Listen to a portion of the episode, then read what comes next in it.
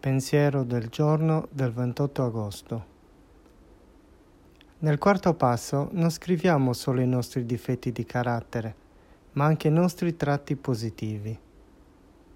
Perché non riesco a rendermi conto che il potere di migliorare la mia salute emotiva usando questi doni, questi tratti che mi fanno star bene con me stesso e fanno star bene anche quelli che mi circondano?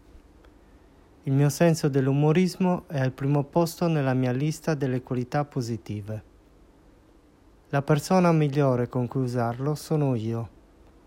Ridere di me stesso mi aiuta a essere umile e ad accettarmi, anche quando faccio delle sciocchezze.